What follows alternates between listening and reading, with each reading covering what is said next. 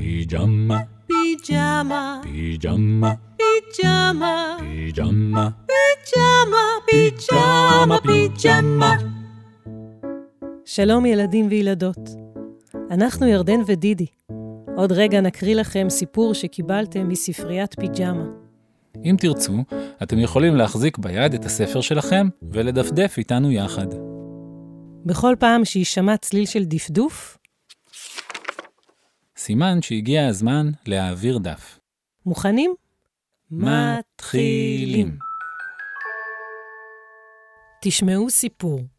כתבה שחר סיטנר, איורים אסיה אייזנשטיין. הוצאת ספריית פועלים.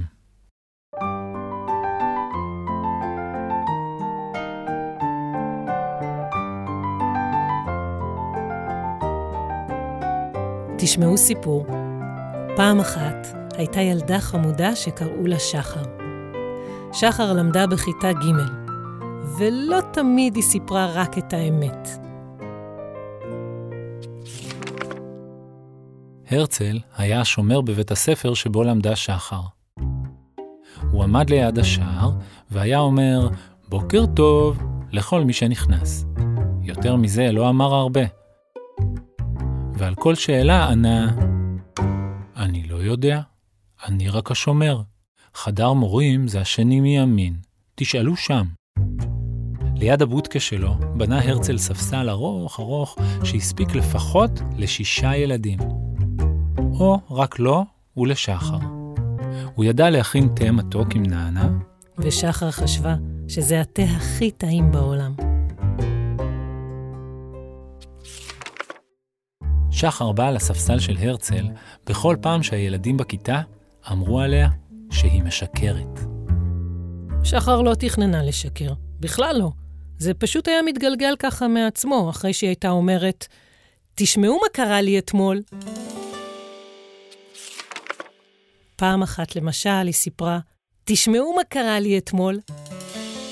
צללתי עם אבא שלי בים סוף, עם שנורקל ומסכה וסנפירים והכול, וזה באמת קרה. והילדים הקשיבו, אז היא המשיכה, פתאום ראיתי שעבר מתחתיי דג גדול עם כאלה שיניים. היא הרגישה שהילדים מקשיבים חזק יותר, והוסיפה עוד קצת פרטים מעניינים.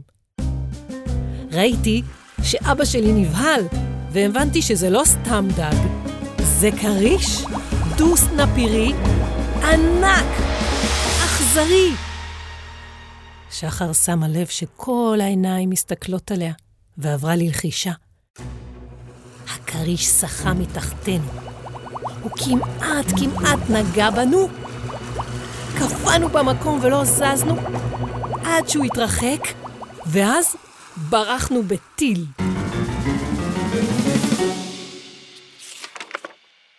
כשהתקרבנו לחוף צעקנו בכל הכוח, זהירות! כריש! כולם נבהלו וברחו מהמים במהירות. אנחנו הצלנו אותם. בזכותנו אף אחד לא נטרף.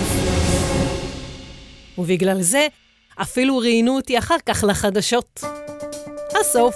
מבזק מיוחד, ילדה גיבורה, חריש, ילדה גיבורה. כששחר סיימה לספר היה שקט. ואז כמה ילדים קראו לה בשמות. וילדה אחת אמרה, את סתם ממציאה. שחר נעלבה והלכה לספסל של הרצל. הרצל אהב להקשיב לסיפורים שלה.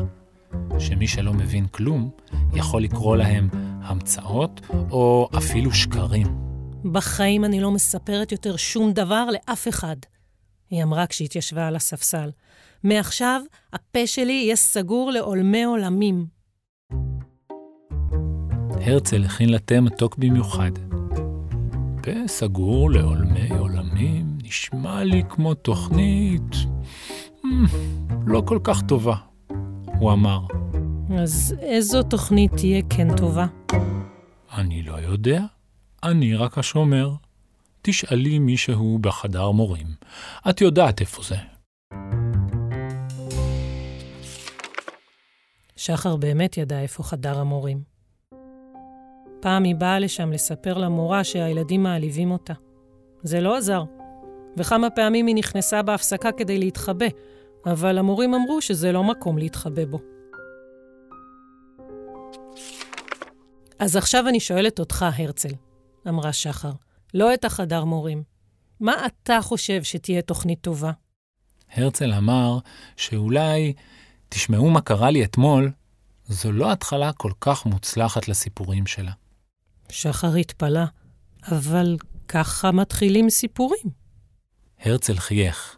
ככה אולי מתחילים סיפורים שכל מה שהם מספרים קרה באמת. אבל יש גם סיפורים שפשוט מתחילים ב... תשמעו סיפור. אז תשמעו סיפור. מאותו יום ששחר עשתה מה שהרצל אמר, אף אחד כבר לא קרא לה בשמות. להפך, הילדים ביקשו שתספר להם עוד ועוד סיפורים. הם גם ביקשו ממנה שתמציא להם סיפורים על עצמם. ושחר המציאה סיפורים כל כך טובים, שאפילו המורים ביקשו סיפורים. ואחר כך גם אנשים שהיא בכלל לא הכירה. ואז נשיא המדינה, בכבודו ובעצמו, ביקש ששחר תכתוב עליו סיפור, ובגלל זה אפילו ראיינו אותה לחדשות. הסוף. Be exactly what you had.